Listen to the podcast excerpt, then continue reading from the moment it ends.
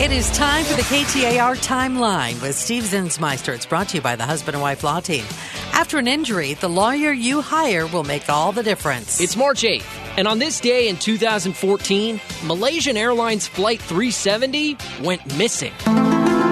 The Malaysia Airlines flight with two hundred thirty-nine people on board, including four Americans, has gone missing. The plane disappeared mid-flight. They last had contact with air traffic control about thirty-eight minutes into the flight. But then military radar showed that they deviated due west of their initial flight path.